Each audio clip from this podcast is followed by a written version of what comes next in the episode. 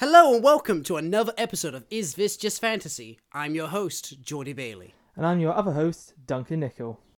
You don't got anything cute to say, Duncan? Well, I considered a really big one about calling me your noble steed, um, but then there were connotations yeah, yeah, that came I, I up. was wondering, I spent all week wondering, is Duncan going to call himself by horse? I really was. I was like, am I, am I his noble steed that carries him across the, the fields of podcasting? Um, but late last night, I just went, there's no way I can say that without all these other connotations of um, him riding me mm, coming in, which. I, I don't want. How about the spirit with two arrows in his back following me to the end of my quest?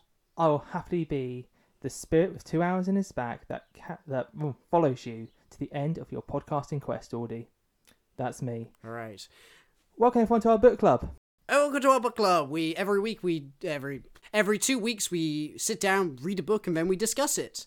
Um, last time we recorded an episode, uh, when we did Twilight, Duncan, you chose to read Green Rider for both of us to read Green Rider, a book that neither of us ever heard of until you got it for Christmas and then didn't read for six months. Exactly, Green Rider. So I'm new to this. Geordie's new to this. I'm also new to the author. This is by Kristen Britain. It came out in 1998. It is the Mhm. first of a series of seven. Um, I'm going to say now, this works quite nicely as a standalone. So if you were like, oh, Yeah, off by that yeah, it, it's true. go for it. Yeah, uh, first book of a series of seven. Turns out the last book in that series was written last year. This is the only book series Kristen Bisson has ever written, and she's been doing it for 23 years. Wow. I didn't actually know that. Mhm. What's that? So 23 years, Yeah. seven books. That's one every. That's one every average about three years though. That is a decent pace in the fantasy genre. Yeah, I looked it up. It's every four years she writes a book, which is kind of a long time to write um, a single book. Kinda. Like, um, I think it's a reasonable amount. She's certainly not firing off one by one, but it's surprisingly consistent. Every four years, bam, bam, bam. Do you know what? If you think four years is a long time, Geordie, oh, I've got some fancy offer Don't- authors to introduce you Oh, to. yeah, yeah, yeah. Shut up. what? Leave George alone, Duncan. Stop bullying oh, him. it's not just George. Anyway, There's so many now. But yeah, anyway, uh, let's crack on into it. Duncan, what did you think of Green Rider? I liked it. But this Oh. book, okay, I'm going to really summarize it. I was thinking, how can I summarize this book, Geordie? This book, to me, is a 10 out of 10, 7 out of 10. Oh, oh, oh, okay, okay. So I think I see what you mean. I first of all, I really like this book. I thought it was fantastic. Um, uh, that's ten out of 10, 7 out of ten. So it is. The book itself has the semblance of a seven out of ten book, a book that can only ever be seven out of ten, and it does it a hundred, hundred, uh, it does it a hundred percent. Exactly. This isn't the way this book is Yeah. pitched. You know, it's not going. It's not like the next Lord of the Rings or like going for. It's not like going for that Mhm. next level of like epic or political intrigue or moral quandaries aren't being put forward in this book. It's not doing something Mhm. necessarily revolutionary new. Although in the context of 1998, I'm not sure, but I don't think so even then. But what it does, Yep. it does as well as I could have imagined this being done. Yeah, Duncan, this book is YA. Like, I didn't see it coming, but this is an era of YA literature I had never read before. Um, I obviously knew that YA had existed for a long time. and Rice has been kicking around for a long time. But this, um, this is a completely different style of YA literature than I'm used to. It has none of the same conventions of modern YA, and it felt a lot more like a fantasy adventure story, an emphasis on the word adventure. That's from like the 70s or something. Oh, it gave me, if I had to, when I started out reading this book, and it, it did change towards the end, a little bit of that. So I'm going to compare it to Tolkien, but not to Lord of the Rings. Hmm. It gave me a bit of the Hobbit vibe. I exactly, yes, exactly. It also reminded me a bit of like um something like owned in terms of structure, like the Edge Chronicles. Like you just bounce from one danger to another, out of the frying pan into the fire, location to location to location. The first, probably like a little over half of this book, is exclusively about a journey. Um, a, and it starts really suddenly, uh, almost too suddenly, I'd say. I really wasn't sure about this book to begin with, because when the story kicks off, um, our main character, Kerrigan, has been suspended from her school and she's run away. And immediately in the first chapter, her adventure begins. She runs into a a, a, a, a horseback rider with two arrows in his back. He falls down, almost dead. He gives her, says, Carry on my last message. It's a really important mission. The fate of the country depends on this. Deliver this to the king. And then he dies. And we're in. We're going. You talk about the first chapter. What you've just described is surmised in the first four pages. Mm. It is so quick, and I found that so refreshing. I actually adored it. I actually fell in love in those opening moments. I was like, this is such a big book, and you're getting going so fast. Thank you. Yeah, I think it is a. I thought this is a little too long. I need to be a little bit more anchored in the character of Kerrigan. But looking back, I think it was a really smart choice because we the stuff we kind of would have liked to know about her beforehand to give weight to her decision, it kind of gets retroactively filled in. And I kind of feel like um, Kristen Britain was kind of discovering the character of Kerrigan along the way because as a character, she begins the story as a complete blank slate for the reader to put themselves into. Um, she barely ever speaks in conversation. I noticed this when she was with the Berry sisters. And that's the moment in a book when it turns around and it starts getting really good, having up to then just sort of fine. At that point in a book, she kind of starts talking, having conversations with people, asking them questions, and not just saying yes or no to whoever she runs across.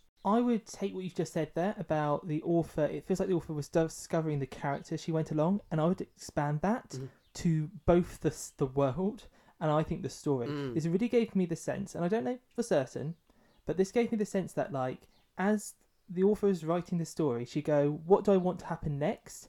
Okay, that's what the next bit of geography is going to be. Sort of like accommodate Mm. that plot point. Uh, this particularly came to for those that read the book. Uh, there's a town called North, and it very gave me the vibe of Mhm. like, oh yeah, North exists, so that this character point can exist. Yes, right. And I felt this a lot, and I don't know, maybe it's just my addition, but Geordie, I did you uh, listen to this book? I did. Right, in my physical edition, and from what I've seen online, no map, Sure. and I think that's a very interesting decision for a book that relies so much on the journey. Compared to something like The Hobbit, The Mm. Hobbit, you see the map, and everything marked out on that map is a stop point and an adventure. Well, well, I think we shouldn't. I think Tolkien is a fair comparison in terms of the tone of a book, especially as it relates to something like The Hobbit. I don't think we should use Tolkien's standards for mapping out the world and um, and the time it takes to do things. Um, Tolkien was completely obsessed in writing the Lord of the Rings that you could you, you, you could tell how far Frodo and Sam were on their journey by like the phase of the moon. He was mapping it out precisely. He, there, there's notes about how he was doing maths to see when the hobbits were supposed to meet up with Gandalf, how long Gandalf would have had to been being chased by the Nazgul in order to miss them at Weathertop. I think that's a little bit too high of a standard. And in when it comes to maps, I'm not a map purist. Um, we discussed in an episode which doesn't exist and we should never talk about how some stories really don't require maps. You know, like um, they can have a map in a book and it really doesn't draw an impact on the story.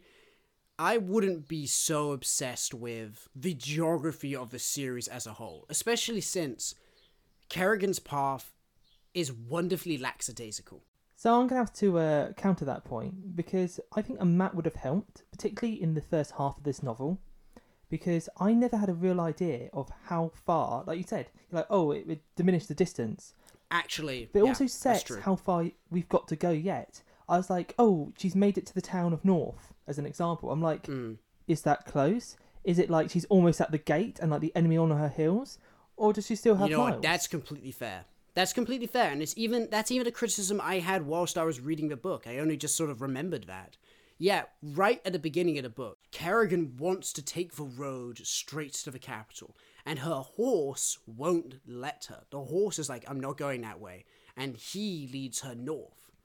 And um, I remember thinking, how far away is the capital, and how far away is home? Like, are you going way, way out of your way to deliver this letter, or is it like, is it like a little diversion? And what's interesting in this particular story is it almost becomes a bit of a mute point as we're getting, you know, sorry people, here's a bit, real big spoiler here. The Wild Ride. Ah, I can't believe I get Mm. to this so quickly, but I really want to talk about it because this relates to the map and the distances. There is a magical Mhm. power in this world uh, called the Wild Ride, where basically we get to this sort of uh, emotional climax of her journey. Bear in mind, we don't really know where she is ge- geographically along her journey, where essentially magical forces come into play and just teleport her the last Mhm. little bit.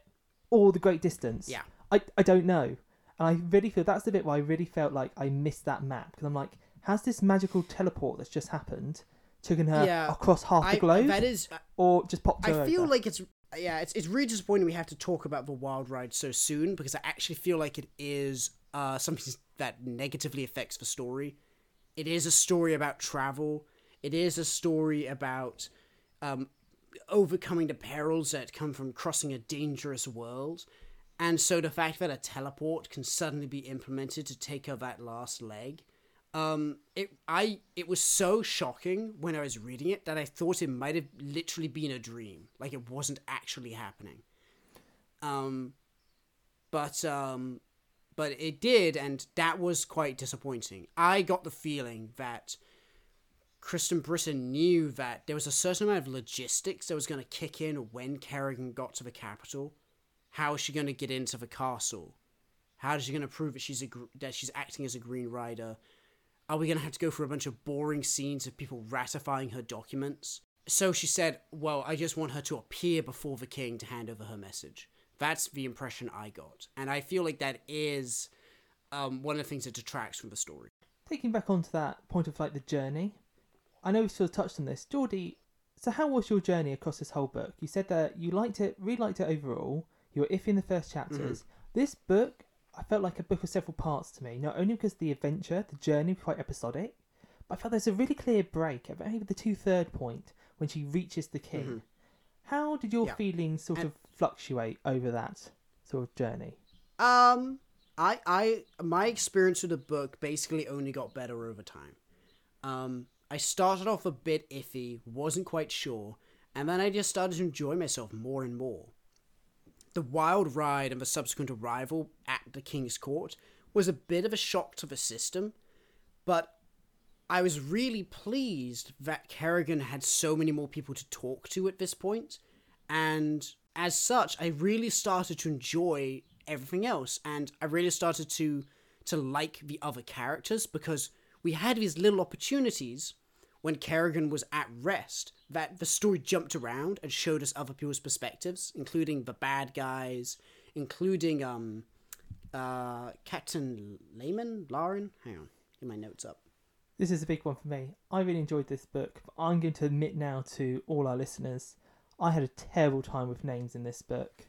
Oh my god, it's ridiculous. These are some crazy names. Also, so the audiobook pronounced the main character's name Kerrigan, and that is her name.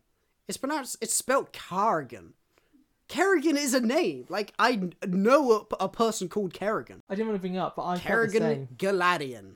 It had this almost, um, I don't want to do another Tolkien comparison, but it did feel like this author was trying to fancy up hmm quite a lot of the names. Like, yeah, I Yeah. could just call her Kerry, but no, Carrigan. It reminds me a lot of um, the Drizzt novels and how a lot of the names in them are just regular people's names, fantasied up.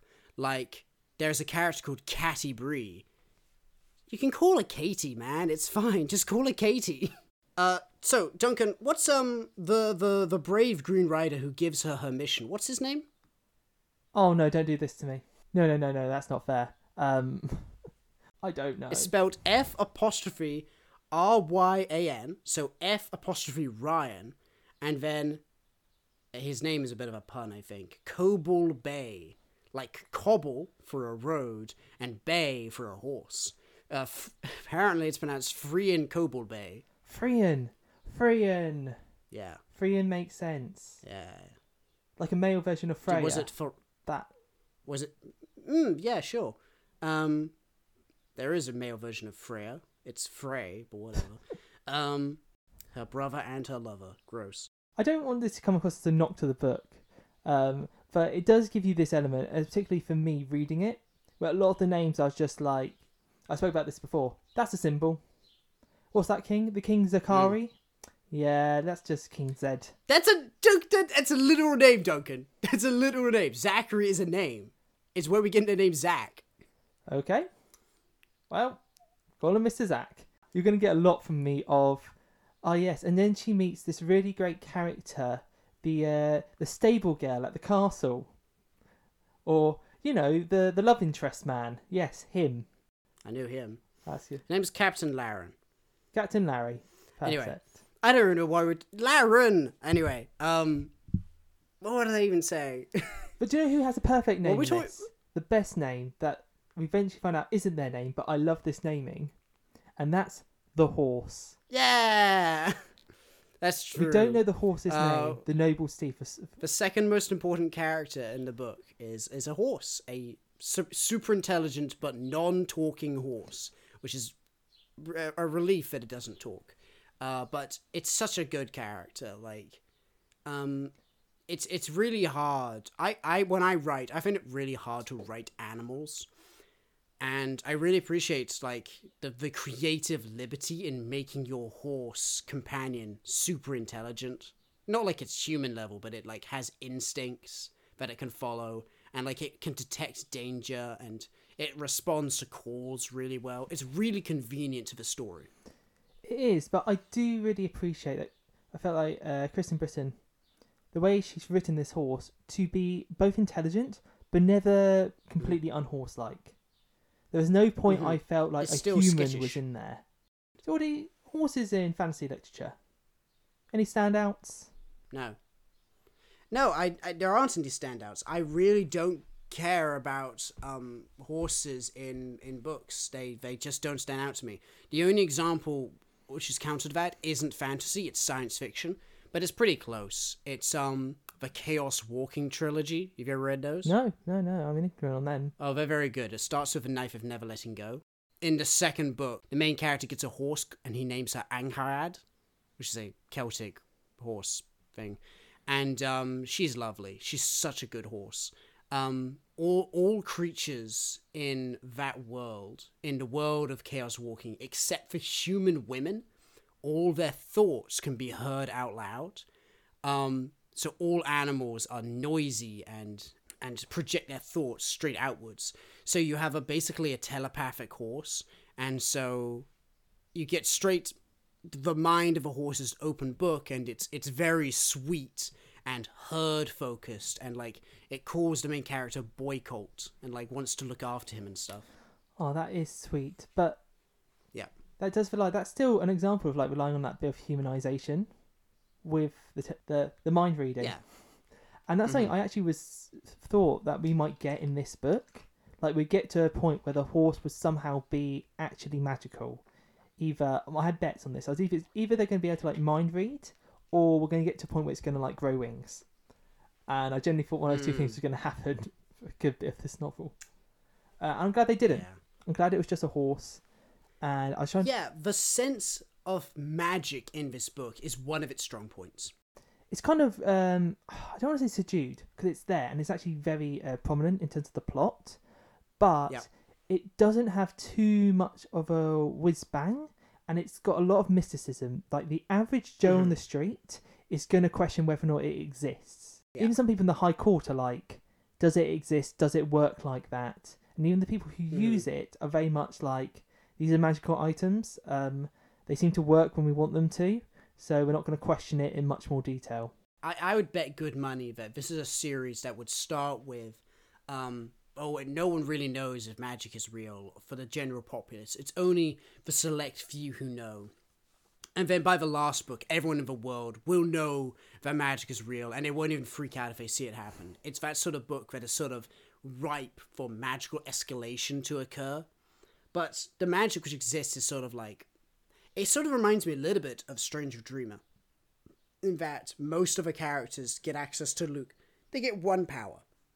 They get one special power, and it's kind of subtle, and it doesn't break the world entirely. But it's like if all the characters were, um, you know, the Mesarthim from uh, Stranger Dreamer, and then a couple of characters were just Gandalf walking around with a whole suite of incredibly powerful magic in their back pocket. Interesting enough, though, we don't really have a Gandalf in this book. Talking about sort of YA Mm. fantasy, particularly I know late nineties, things are starting to change, but still that kind of Gandalf figure very popular, and we don't particularly have a Mhm. mentor. Um, That's true. if anything, the closest mentor we have to, for Carrigan is the horse, and I really like There's that. something, yeah. There's something to that. She often reflects back on like other lessons she's learnt, but part of the whole theme of the story is Kerrigan gets thrown in the deep end. She um, she's plunged into danger, and it's by like the skin of her teeth and her wits that she's going to make it through. And by the end of the book, like she's she's super competent and she's refined her skills at survival to the point where she's like thriving in a dangerous situation. Um, but it's it, but you but you get this sense that you know she's earned everything. You know she started the book somewhat competent. She's ended the book extremely confident. There are other characters who, right from the start, your, your Conans, they tell you he's already as good as he needs to be. Everything will be a test of his skills, but he never has to get better. That is not the case here, and it's so satisfying to see her overcome all those trials. I really, really liked Carrigan, and I don't think I can kind of overstate that how much me liking her affected my enjoyment of the novel. Mm-hmm. And it really does fit into what you've just said. She goes through trials. Like the bits in this book, I was actually taken aback by kind of how out there it went for her sort of challenges and lack of a better word, the suffering she has to endure to sort of make this journey. Yeah, absolutely. and it endeared me Mm. to her. You know, and the fact that she chooses not to give up, you're like, Mhm. yeah, there are bits in this story where I'm going like, yeah, I'll cash it in there. No, Mm. I wouldn't. I wouldn't make it through that bit. Yeah, the So to the, see her the kind of, bit like, where grit her where teeth. she's on her her journey, and the sort of second place she goes after her first encounters with danger, is she runs to this this these two sisters called the Berry sisters. The closest thing you have to Gandalf figures are just people who know about magic, but aren't helping in your story. Saying, okay, once you leave these doors, we'll give you some magical gifts, maybe more Elrond than Gandalf, and then you're out of luck. Oh no, no, no, no! They're a very particular Tolkien comparison. They're here, not they, Tom? Bombadil. Shut the fuck up. They're How Tom dare Bombadil. you insult the Berry sisters like that? They are Tom Bombadillo. They're not are. Tom Bombadil. Oh, they are though, because they are No, undefined. They They contribute are to the Tom story. Bombadil. This that whole section them from is being Tom, Bombadil. Bombadil. They give her two useful no magical more items than and Tom tell Bombadil her contributes. massive information. Maybe a little which bit of Elrond. affects our understanding of a book from beginning to end. They tell us that magic exists. They help her receive visions of the future. They make her play her first game of intrigue in the story, which is really thematically important. They are not Tom Bombadil. I'm gonna start with, right. These two characters. This is my argument. Okay, Mhm. they're in this magical secluded space. It's like the first point of safety in the story. Um, they're a Mhm. little bit removed. They don't seem to be fully engaged with the the ongoings of the world. They have all the magical items. Uh, when she leaves the place, it sort of disappears, and they're not seen again. Um, and it felt like that when she arrives at the Berry Sisters, this was a point on the journey where the author didn't know the rest of the story. And the visions of the future to me, if I was to be a cynical man, were the points where it's like, okay, if I have these visions, I can foreshadow whatever Why else are is you so happening. convinced? Why, that way, why are you so it feels convinced like this I book planned this wasn't planned start. out? What about it feels? There are lots of books I can read, and I'm like, ah, I can feel how this wasn't planned out. Well, Philip Marlowe books don't feel planned out. Um, what about this book makes you think there was no structure here? Because there are lots of things in it which make it seem like it was meticulously planned. Traitors being revealed are, are a particular point. Do you know what? That is a good point. And actually, maybe I am being unfair because I think I made this assumption early on with the more episodic nature, and I have stuck to it. And now I'm thinking, because I'm about to go, well, Georgie, and I was about to hit you with like, you know, this sort of episodic bit in the journey that then like you could almost edit out. But then I sort of went, oh no. And actually, oh god, I'm gonna have to undo myself now. Okay, because okay, Hmm. I was gonna say if you've got these episodic parts in this adventure that could be taken out of context. But then as I went to say that, I reviewed each one in my mind. I'm like, the Battle of the Scorpion. I'm like, learns to fight, learns about the dark magic. Oh, and it sets up her like recovering Mhm. later. And I was like, well, then you've got the mercenaries. No, they come back very strongly later. Oh, well, you got the time at the north. Oh no, but then she runs into the people, the protesters, the anti-king people. I'm like, okay, they come back later, and like in that moment, I was about to put forward my argument. And I've the last gone, encounter, which you haven't mentioned yet, is the second encounter of Captain Immerez, but that's foreshadowed by the spyglass because she sees into the future. She sees that he's missing a hand, and in that later confrontation, she cuts off his hand. Yeah, okay, it's really well put together. The introduction of intrigue is really clever, and the magical items they give I her agree. I agree. are used in. It is a really good book, and it's it's, it's, a really well written adventure This is a really story good book. in particular. That's that's the key word. I wasn't expecting it. But there's also a strong element of political intrigue in the book.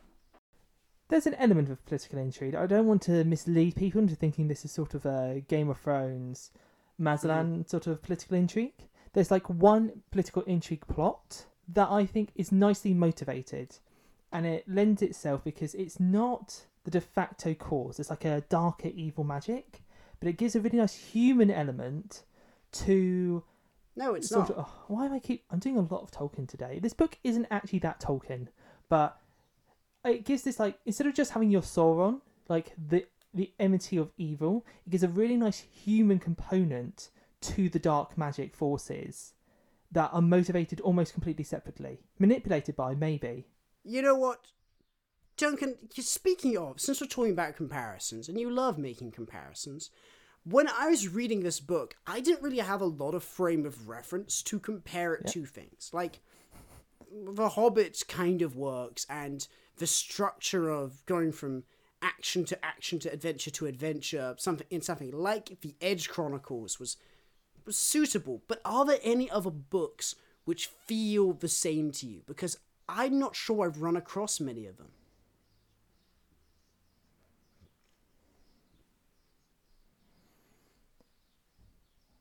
I am thinking, I Hmm. am thinking, and the answer is somewhat no. And it has several elements here because you've got the the long journey quest across the land. Okay, That's see right. that in a lot. But what you don't have is a consistent fellowship. You don't have that group, so that's that rules out your Mm-hmm. Belgariads because then you have everyone goes on the journey together and they all talk about it constantly. So you've got the lone, maybe the lone swordsman. Well, what's interesting here is that a lot of lone swordsman, lone swordsman stories uh, looking at The Witcher, they're not actually that alone um, for a lot of it. No. They're a lot capable. It's hard to write a character who's alone. You know, Yeah. There's a reason why so many lone swordsmen have little kids with them. exactly. So I am flicking through, and there's sort of elements that you think are like others. Oh, she went to the school. She got kicked out of school. But that's a plot point, not a part in the story. Yeah, Yeah, you never actually see her at the school. Like, the closest we come is a flashback to the duel which got her kicked out. The closest I've come, and here's the deal the sensation of reading this book reminded me of another book I've read, which I never finished and actually didn't start. It was a book my sister was reading at piano practice once, and I just picked up from the page she was reading at and read a couple of chapters, and I really enjoyed it. Um, but it was her book, so I never read it properly. But that sensation of reading this book and the, the the internal monologue and the the somewhat close to a school setting which was now kind of distant and the sense of dark magic all around and here's the thing i'm not sure what book that was i feel like it was called the like wizard's apprentice or the magician's apprentice or something Wait, sorry. Can you roll back there? The Magician's Apprentice is in Eamon Feist? I don't know maybe i think there was a person with a hood over their face on the cover Ah, who knows? Um, I was going to draw one other comparison, and that I was I did get Kerrigan. Bear in mind, she predates uh, predates this character by quite a bit. Gave me slight Vin vibes from Mistborn, but only lightly. And to be honest, Vin has as a character is a lot more about her like her own internal confidence, where Karigan actually has a lot of confidence in this story. It's only her competency that just needs to be brought up just up to snuff. Yeah. Yeah, she's aware of her she's very aware of her limitations and has a good sense of what she can and can't do, which is refreshing. Like she's self-assured without resorting to kind of lunacy. It means that when she gives an assessment of how much danger she's in, um, it sets the stakes appropriately. Like when she fights for Scorpion, it's the first moment in the book where she's had to fight anything, I think. Like she Hmm. she has a sword at hand, but there's such a great sense of of peril. Just like just being getting stuck in this like giant spider web, which it's left. Um, as it's like babies start to crawl up. A, a horrible moment, by the way. I don't like creepy crawlies. So having them like the sensation of being stuck somewhere as little monster insect things are crawling up your leg, you have to kick them off is horrible. Really well written scene. It was, and it really led in. There's a at the end of this scene when she's like wounded. I love the fact that like her first thing is like her like staggering away to a river to kind of wash her wounds. It's such a nice scene of like she's won, but she's so spent doing it. That's what's so great about this book is that she's competent, but she's not superhuman.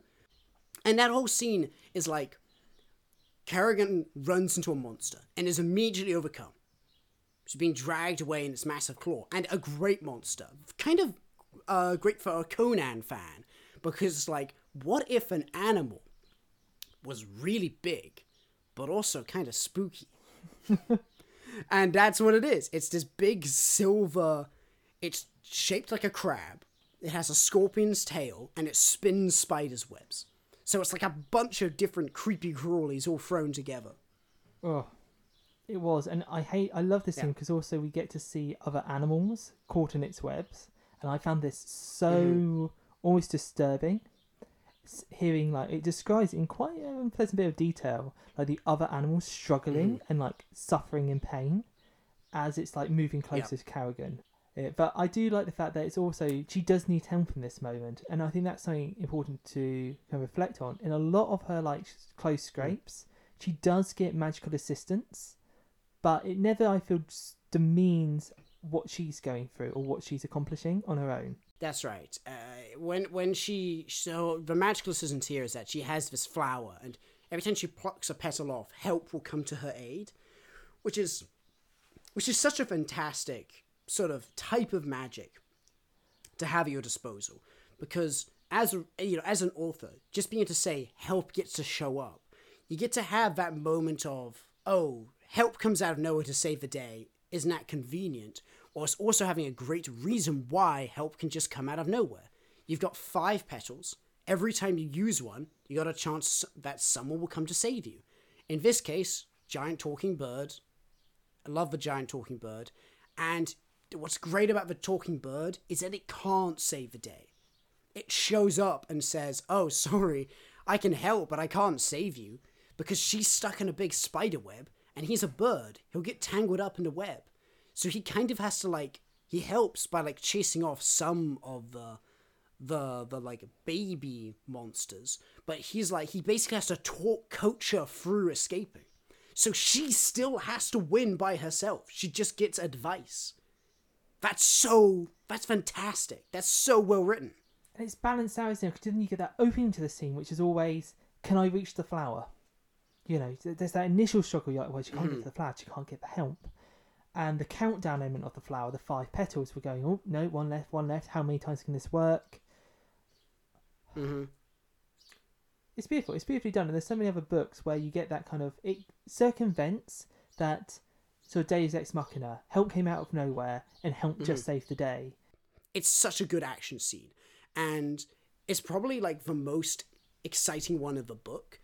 But it means that when all the subsequent ones come up, you have the same sense of exhilaration and fun that comes from a good action scene. I'm truly elated by like your obvious joy at this scene and this book. It's been way too long since I've read a good sword fight, Duncan. You know they're less common than you think, particularly sword fights against um, like animals or monsters. Sword fights against other Yeah. humans, I find often kind of work rather well because there's a lot of history, like real world history, you can pull on to describe a sword fight. But to make a monster sword fight interesting, you know, the ducking, the weaving, the thought, what does this monster have? I love this scene with its claws. It's like, watch the claws, oh, but it's also got a stinger. Where's the soft spot? Mm-hmm. And you can really feel Hagen, yeah, she's having to not only just like physically be strong, but she's having to think a lot on her feet. Mm-hmm. And it just makes her such an. I, honestly, I cannot stress how much how I love her as a character for being smart, Yeah. resilient. Um, could you say she has she's lacking some faults? Um, Karigan has the st- typical faults you'd expect from a character who's just beginning. Um, the story in which she's um, you know, she's plunged into a world of intrigue, which is that she's not, she's not prepared for for games of intrigue, literally and metaphorically. Um, she's she's a bit of a blunt instrument. She'd rather once this is all over, she wants to go home. She's not quite adept at all the, the subtleties in the world around her, and like I said, like she's aware of her limitations, which is a good trait to have for not getting a character killed.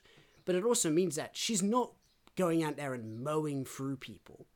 There's a character whom I'm going to introduce you to later, Duncan, who we're going to have a lot of fun talking about for all sorts of reasons. Her name is Celaena Sardothien.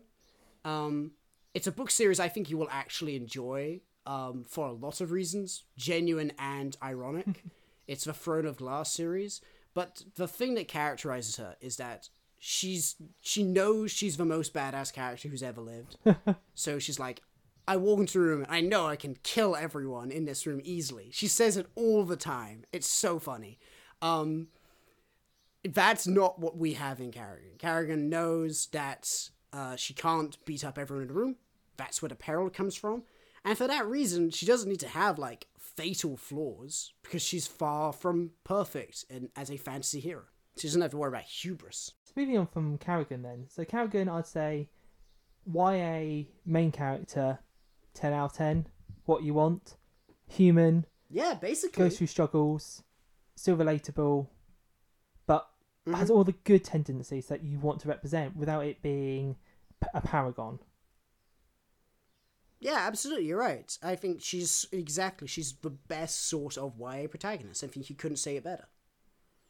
Well done, Kristen Britain. I, I was not expecting, and to be honest, I didn't pick this as a like a counterpoint to Twilight intentionally, but I think it has formed one. I thought you might have. I thought you might have done so until last until the last episode where you explained your reasons. I thought this was going to be like a dig at Twilight, but I'm pleased to see that it wasn't, and that really these aren't comparable books in the slightest. I think they are comparable though in terms of when you look at the protagonists. I was just like, oh, could you imagine Twilight? Is Bella was more like Karigan?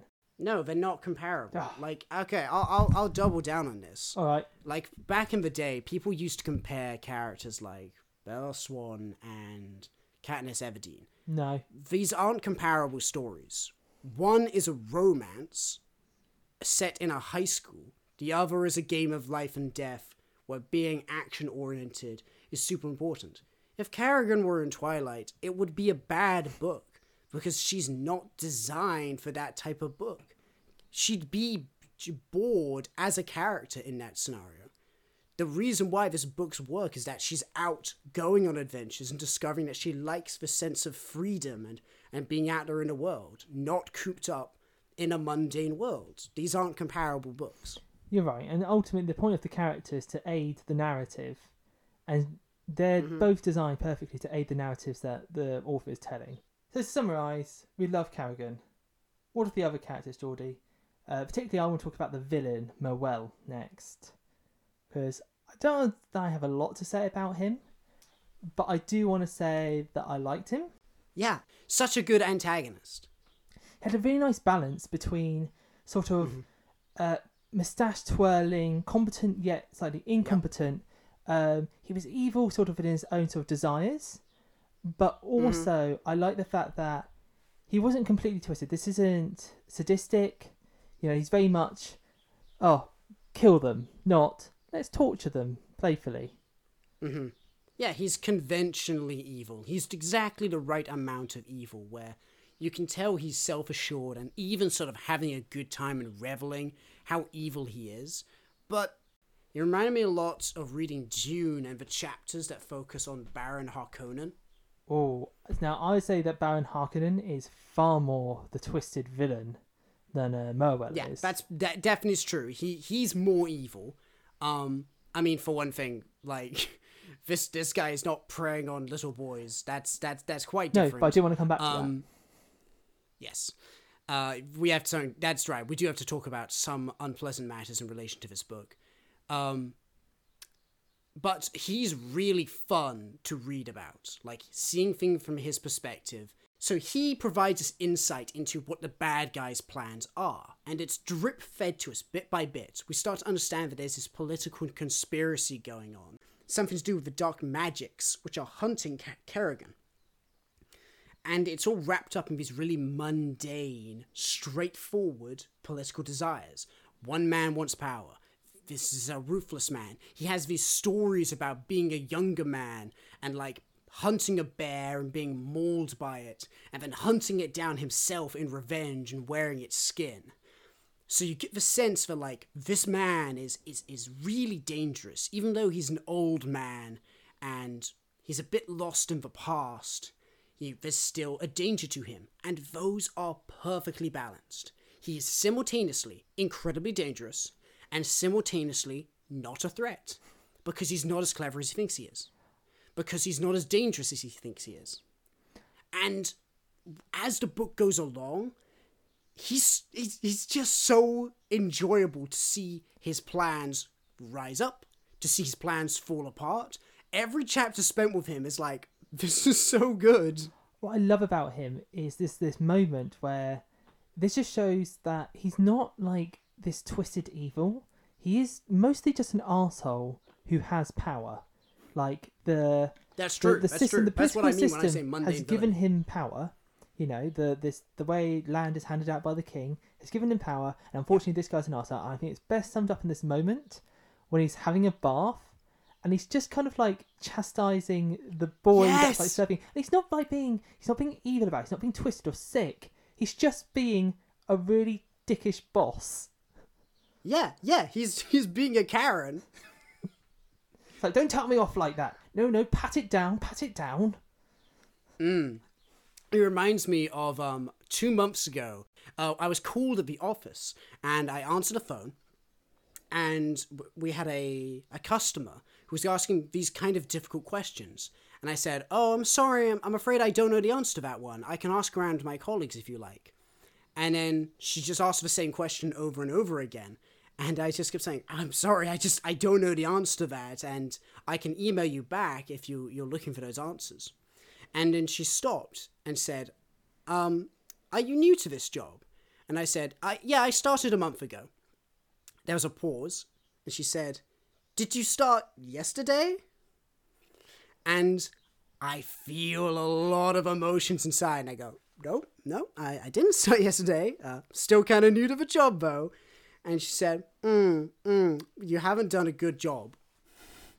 Oh. And it's been a long time since I've been that upset on the phone. Um, I, I was keeping my cool, and then I literally like went to the bathroom and was like, I'm trying not to swear, and I'm trying not to kick anything, and I'm trying not to cry. That was horrible. That is what the scene is like. It is so well written to have that person on the phone whom you hate more than anyone in the world. I only can hand out sympathies, um, and Mm-hmm. also a small level of smugness that I, at least I work in a field where I don't have to deal with customers. Yeah, yeah, yeah. You still have hard questions though, Duncan. Yeah. But I think in your job, in your job, if someone asks you a question, you go, I don't know. They say, that's fair enough. That was a hard question. I know that was a hard question. It is the benefit of my field. Also, I work with a lot of suppliers, so uh, money's going the other way. You know, I just ask those innocence questions like, um, "And where's that? Oh, uh, oh yeah, that's not that's not arrived on time. Uh, and why's that? oh, that's interesting. And um, Oh, Duncan, that sounds horrible. I. s- Mm. I apologise. Anyway, bef- before Duncan and I become on either side of a political conspiracy, um, let's talk about the conspiracy. Yes, I like this conspiracy. So this conspiracy Yeah. is all about Mirwell trying to put a different king on the throne, a man who technically has a better claim. He's the older brother of the existing king, but he was passed over Mhm. in line of succession because he is an asshole. Yeah. And more than that, actually, this one is this man is slightly more monstrous, but it that's the, the fundamental. He's not a good person. We have to get into the, the shady aspects of this book, so trigger warnings for rape and sexual violence. Okay, here we go. The this man, so who's never was a good person, the the brother to the king, Nope. whose name I have forgotten, but there was a, a key Uh, event which tipped him away from the line of succession, and that was some diplomats visited the country, and he raped one of the daughters of the diplomats, and for this Yeah. he was struck off, um, and I think was he outright banished. Um, Yes, he was exiled. Exactly. And so this guy wants to put him back on the throne. And it's interesting because what it puts in is this little conflict. Because there are there is an argument that people could go, well, he is technically the next man in line, you know. It's not unreasonable to Mm. put him on. And I can see where Mirwell looks at him and goes, he didn't even do anything wrong by my twisted code of morality. Yeah, that's true. That is exactly in Mirwell's perspective. Mirwell spends most of his of his book like perving on like his aide, uh, his assistant, and those scenes are well written in the way he writes about it because you get to see his logic about it and the way he justifies it to himself and the way he gives himself excuses. That was really perceptive and uh, that was well written. And you know, topics around sexual violence, uh, you know, they're not things I like to read about. Make me uncomfortable. Um, it ruins a lot of my fun uh, when I read a story like this. And that is present in this story, unfortunately. Um, it, it does strike me, Duncan, that of the last two books we've read, both of them have a scene when a character, well, the main female character, is in danger of sexual violence. Like that is a, that is the the peril of the scene. It makes me feel uncomfortable to read it. And it, Yeah, it, it's it's not what I go in for does- for fun. Even though Stranger Dreamer is my favorite book. And it's a hard one because it's also what it says and does about the subject matter. So obviously, looking at it, you know, I'm not saying it shouldn't be in a book. I think it's very important that writers sort of write about these experiences and we can use it as to analyze. However, in the context of this Mm. book in particular, and also our last book, it's mostly used or exclusively used to just make the villain or a particular enemy seem more villainous. That's certainly the case for Amilton, the the eldest brother, the the man who would be king. Like that is why they do that. They need a suitably reprehensible reason to say this guy shouldn't be in charge. But there's also a balance there, isn't it, between these events uh, being well, like I mentioned, you know, the school is a plot point, but it's not actually Yeah. really covered in the narrative. In this event, it's a plot point. Mhm. We're told this, we don't really witness it as a reader, and it just it's just there to tick the box. Go, okay, this man is very evil. Yes, and that's sort of um. You could argue that that is um, uh, the most sensitive way to do it. The mo, you know, we said before in Stranger Dreamer that it was a really well handled and sensitive book about sexual violence, and you could say, well, that's similar. It doesn't happen on screen. It's it's it's it's mentioned as something that's happened in the past. Mm, somewhat true. On the other hand, it sort of utilizes a person's suffering exclusively for the purpose of making someone villainous. That character whom they talk about, she doesn't have a name. She doesn't appear in the story. Um, her her relationship to the event is never examined. It's sort of a means to an end. It is, and in You many know? respects, you could. How do I put it? I don't want to say this is a, like a universal test, but in this particular context, I think it works. Imagine, Geordie, that that line was changed, and it was the diplomats visited, and he strangled their favourite kitten. In terms of the plot, Yeah, setting I up as a mean, that- villain, it would do the same thing. you mean you're kind of Yeah. right. You're kind of right. Yeah, I mean the the one difference there is that it's an argument about the reprehensibility of an act. Yeah, so I'm not saying that you're right. That fundamentally, the point is that he screwed up a screwed diplomatic up the mission. diplomatic mission and he got kicked That- out for it. Like that's the point the plot's trying to make. Anyway, the that leads us into the the other one, um, and that is like again that the main character, that Karigan. There's a scene where the threat of the scene is, you know, There's a scene in this book with Karigan, which is far more closer to home, which we actually see almost play out from the reader's perspective, where Karigan Yeah. is almost raped by this mercenary after she's been captured. And this scene is a Yep. lot. First, it's more challenging to read because we get a lot more detail. It's the setup. Um, What's Mm. the difference in this scene, and why do I feel that this one actually works almost a little better than the previous reference? Okay. This is my point I'm going to make forward, Okay. and please enlighten me or argue against me. What this scene does is it's not used just to have that threat for Karigan.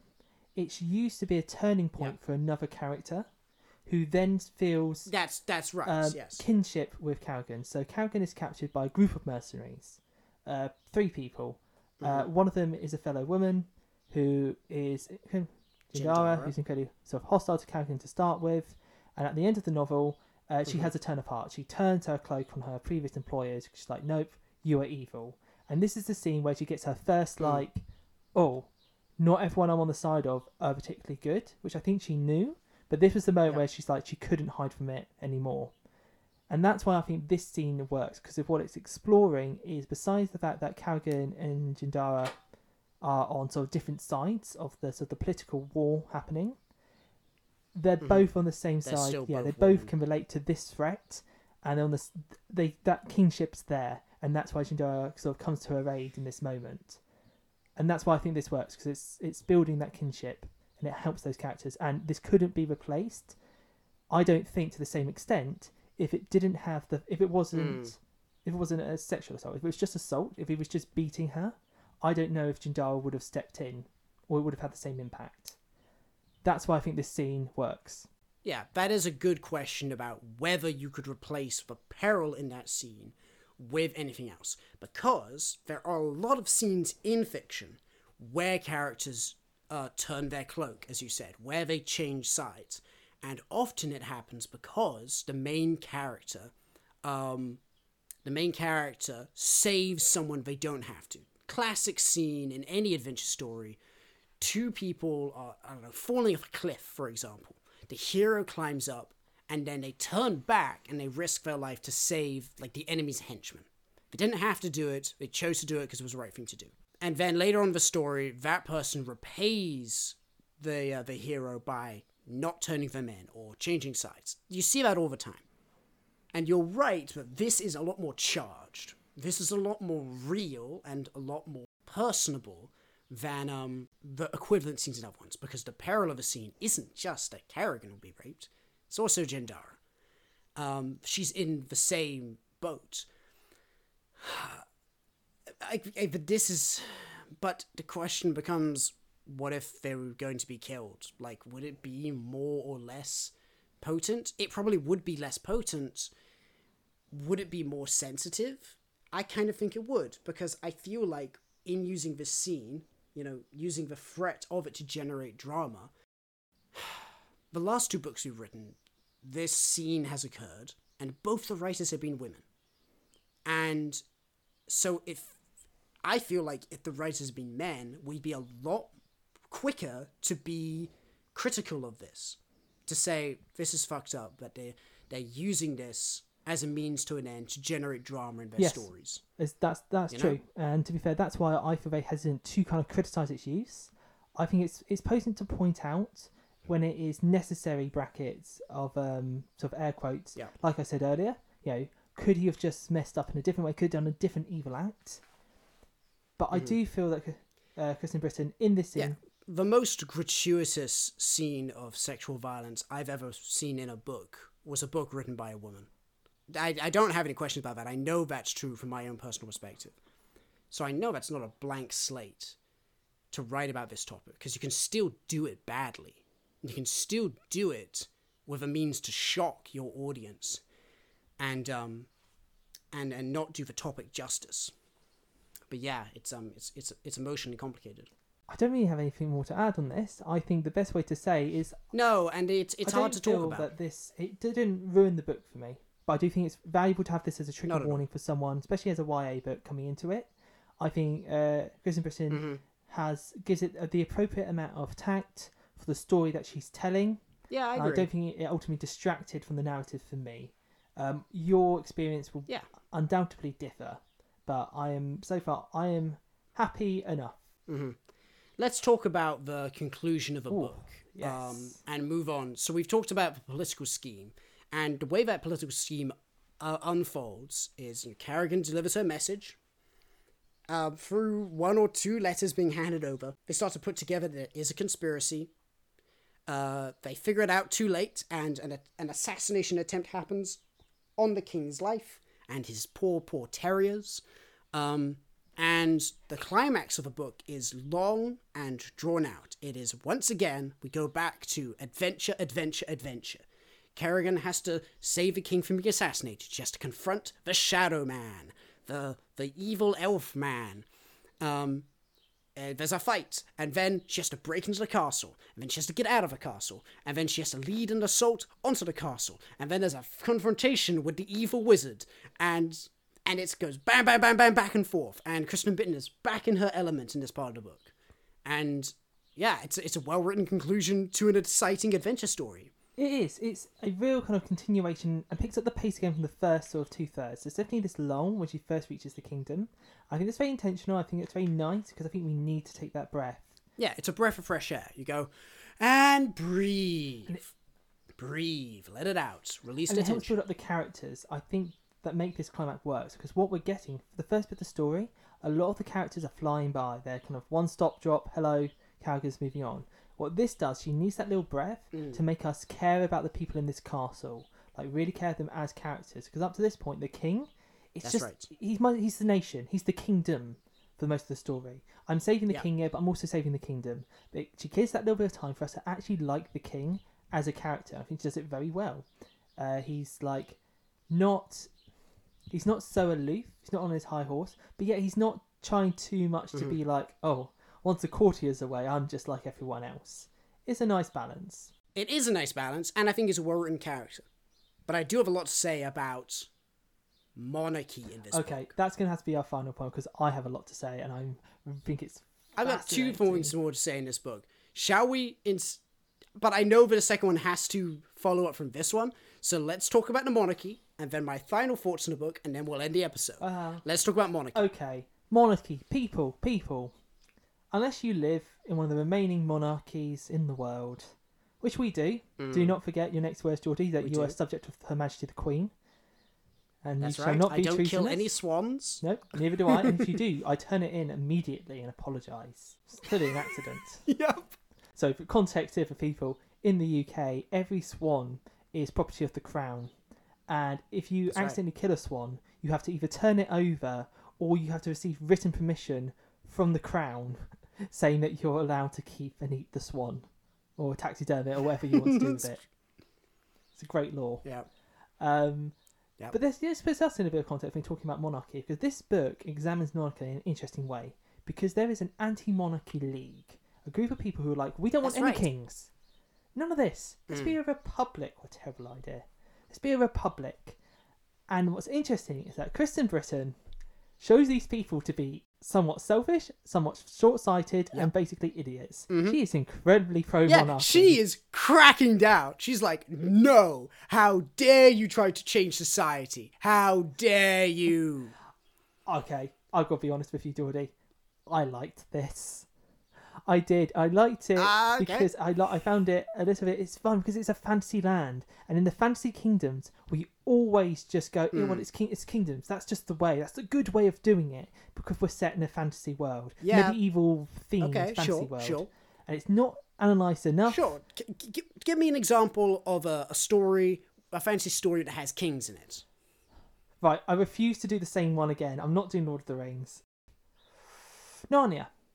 Narnia is a very popular, well-known series. The Divine Right of Kings is very much, very explicit in that series. Sure, great, yeah, exactly. And you've cut and you've cut to the core of the point, which is that you have a book like Narnia, which doesn't question the legitimacy of kings because God Himself chooses who is king. There's no anti-monarchic um, position in Narnia, and indeed, Book Two is about the rightful kings and queens of Narnia taking their place over the usurpers. Very Hamlet. But the point being that Kristen Britain didn't have to. She didn't have to put an anti-monarchic league in there. She put it in there for a purpose. She could have just said, "There are kings in this world. Deal with it." Most books where kings are a predominant factor, they they get replaced by other kings.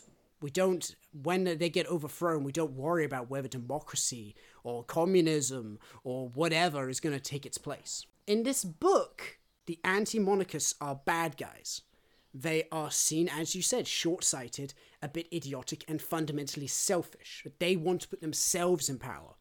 And the, the journey Karigan goes on is that she goes from kind of not really caring that much about the king. She says, like, I guess I'm patriotic, like, whatever, it's not a big deal to me, to being kind of fervently patriotic and believing very strongly that Zachary is the rightful king, that he has to be king.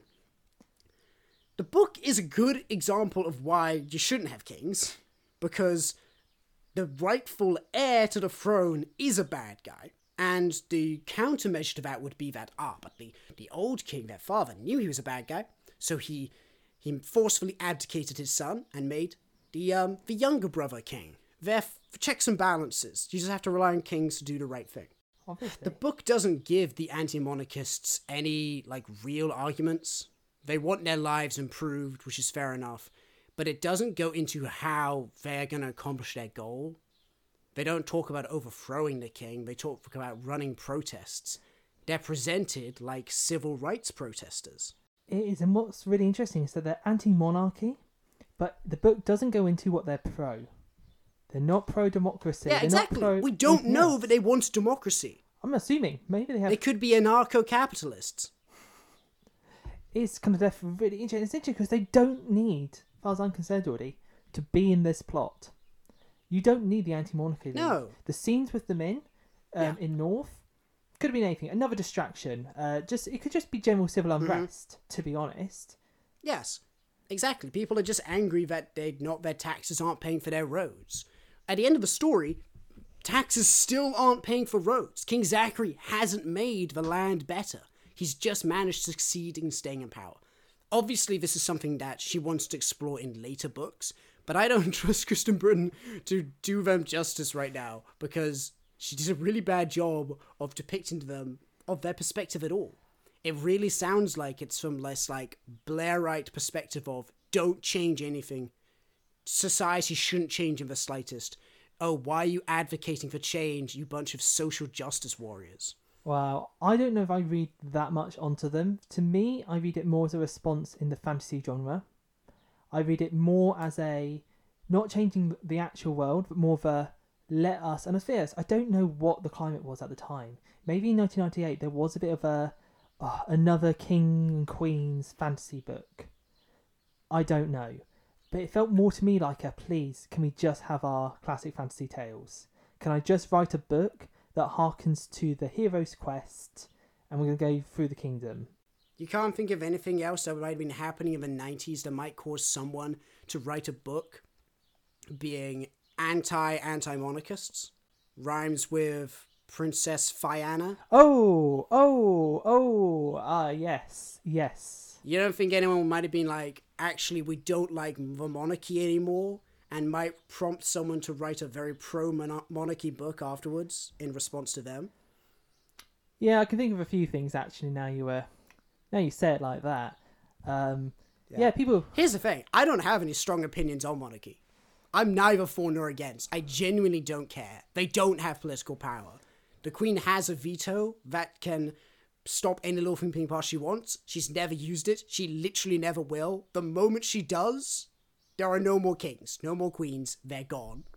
I am decidedly a little bit more pro monarchy, on a more kind of sentimental level. Yeah, sentimentality is literally all they have going. I like I like how because it's the thing though, because it's separating, and I think that's interesting. We see in this book the idea of separating the institute of monarchy and the monarch.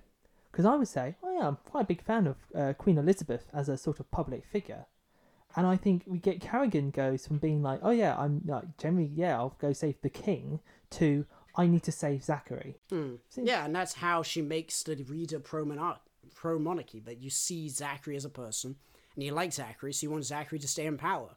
But what are Zachary's kids going to be like? Are they going to be good? Are they going to be like their uncle? Oh, now, Geordie, what you're setting me up here is making you read Miss Mistborn because it has such a wonderful analysis of um, sort of monarchy and the checks and balances Mm. that kind of come into play. Yeah. I think we might have to do that. The reason day. why I'm so tuned in on this, I'm so focused on this, is that I'm writing a book in which, like, uh, in which it's about like someone taking over a throne, saying that's a bad king. I'm gonna kill that king, and I'm gonna take charge.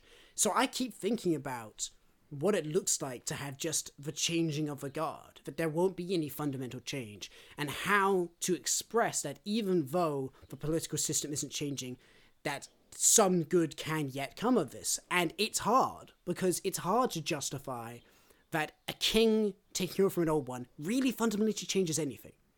If the political system is still completely unjust, how can you say they're making the world a more just place? And there is no way to do it perfectly, because monarchy is a No, is quite one of the worst possible of systems of government. How do you, you know, is it any more just? And is there such thing as a just king? If that king is it, you know, against his power in an unjust Mhm. way. And I also think it's not only just the fact that they she belittles the anti-monarchists. It's like their goals as well. They're like, we want more taxes to be spent on the roads, and the king's like, I'm Mhm. trying to stop the evil powers flooding the land. Right, exactly. It's exactly it's sort of like political whataboutism.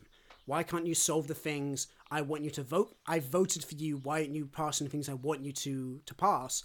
Well, I'm focusing on these other big things. I have to stop the other political party, and that means I don't do my job and give you the things you want me to vote for.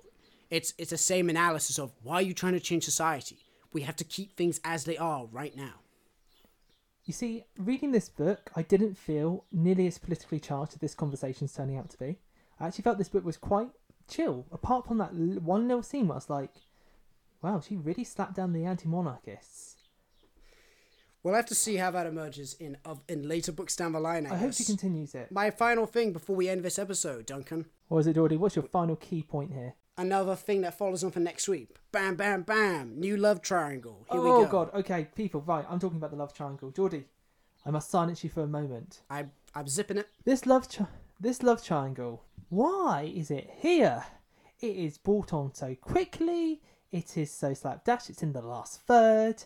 Honestly, I genuinely, for the first time, I was having that moment where I was like, oh, I thought she was going to fall in love with the, the stable woman over this regal bloke who's just shown up. The regal bloke disappears. He gets wounded like a third into the climax and just sits it out. And then at the end, he's like, I guess we'll go our separate ways. I'm like, yeah, I guess you better go your separate ways because you haven't fallen in love. It, I was very let down and I was like, it's okay that it's here, but if you remove this and just cut the time, I think I would have enjoyed myself Mhm. more. Or if you spent more time focusing on the platonic relationship, or make it not platonic, whatever, of um, Mhm. Karigan and I can keep calling her the the the stable girl because oh, I've forgotten her name. She's 12. She's twelve. Yeah, Yeah. platonic relationship. How was Karigan though? Isn't she only fifteen? We don't know. We don't know. Her age is never given. Oh my god, that's an interesting. Have no idea. I never noticed that. That's important for what I'm saying I next, just but keep decided going. she was like. I decided she was fifteen. I just did that based on her character and like it being sort of a young adult story and her being kicked out of school. Although the school you could read more as university. Who knows? But yeah, because of that, I was just like, I just didn't care. That I felt they were all too young for me to like have a romance, and the romance that was there wasn't committed to in the same way. Okay, Geordie, what did you think? You didn't mention the king. What did the king do? He's the upper part of a triangle. Oh, oh. that is the most genuine reaction I've ever gotten out of you. Anyway, sometimes it's best to um not read into things for your own enjoyment, but because he's in his thirties, and she even makes a point about Yeah. him looking young or young for his years, or and it's a bit. I Yeah. was just like, I hope we're just trying to make Yeah. him seem like a like youth equals good. I But please move on. so you think he's in his thirties, right? I think so. Because I think he's like late thirties, going on thirties. Okay. Doesn't matter. Doesn't change No. anything. Karigan is at the oldest seventeen. At the oldest. If the king was nineteen years old, I'd be like, uh, he's still a little old for you. But it does strike me more as a one-sided crush. I would say that. I feel like it's more of a Karigan's one-sided rather than the king legitimately showing interest. Do you agree with that statement? I disagree. Okay. I disagree. That's not how I read it. Okay. Go on. Say your bit now. I that's just my reading. I from the from the way he talks to him the last couple of chapters, I got the feeling that that you know that that was happening. And the first teaser of that is in the spyglass. There's a scene she looked into the future and she sees a scene of the king in a prison cell being like, "Don't leave me, Karigan. Don't leave me." That's a that's something in a follow up book. That that is straight up. I think that is the direction she's going. I think that is the ship which the author is pushing. It would explain why the other ship is so underdeveloped. Yeah.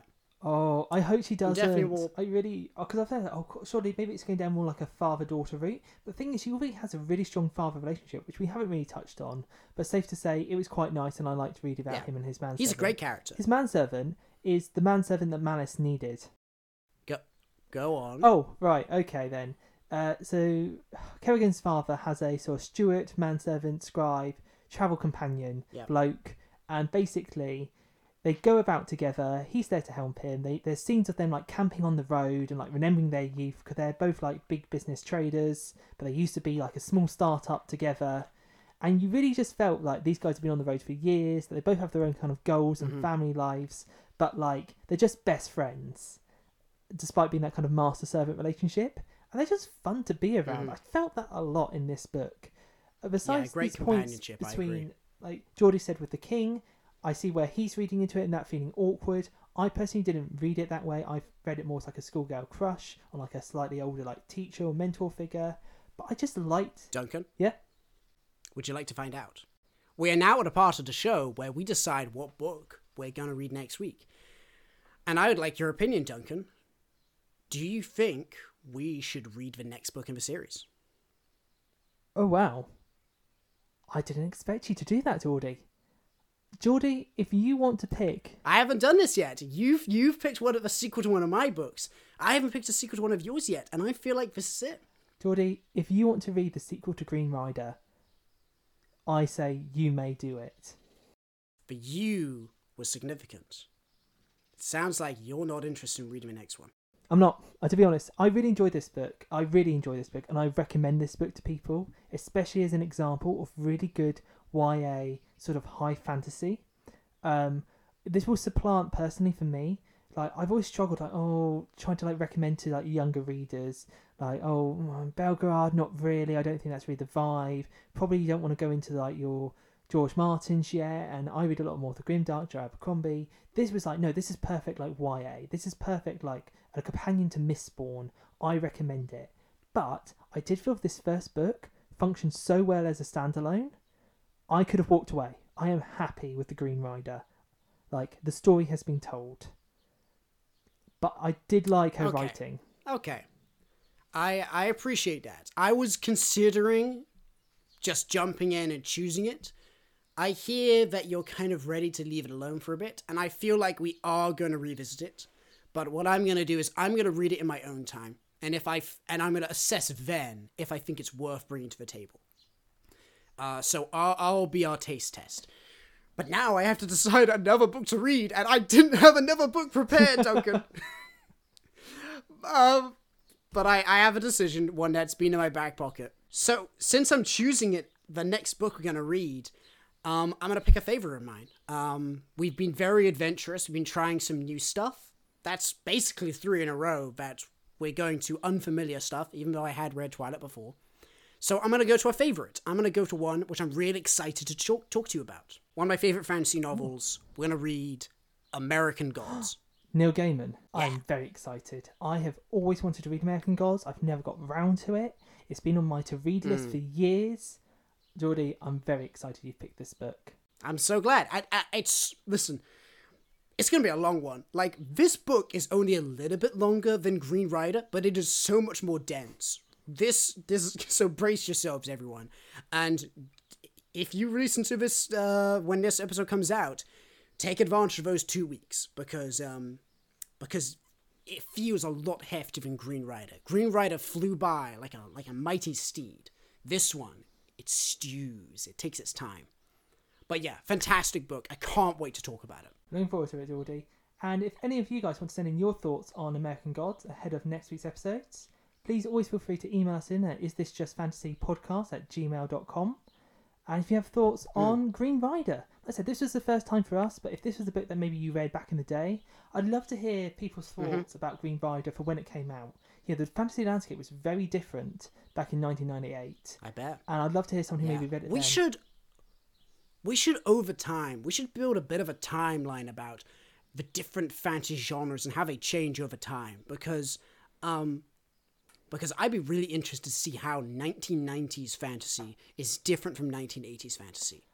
it's such an interesting topic, particularly when you look at like the rise and fall of of maybe more the sword and sorcery aspect, and then those big influences come crashing down. You know, always shocks me when you look at like the big series, like uh, Song of Ice and Fire. You know, the 2010s dominated, but Game of Thrones came out in '96. Mm-hmm. A really interesting kind of landscape to look at. So yeah, if you have thoughts on that, people, if you've read Green Rider, if you've read the rest of the series, email us in at is this Yeah, just fantasy? and tell us about those love triangles. We want to find out all about them. So remember, is this just fantasy podcast at gmail.com? Love to hear your thoughts, and we'll be reading out the interesting opinions here on the pod. Yeah, and please rate this podcast wherever you find it. Uh, really excited to build some more audience interaction. We want to hear from you. Right then, All right, the next time then. let's get out of a saddle. I've been your host, Geordie Bailey. And I've been his noble steed. See you next week, guys. Bye Bye. bye.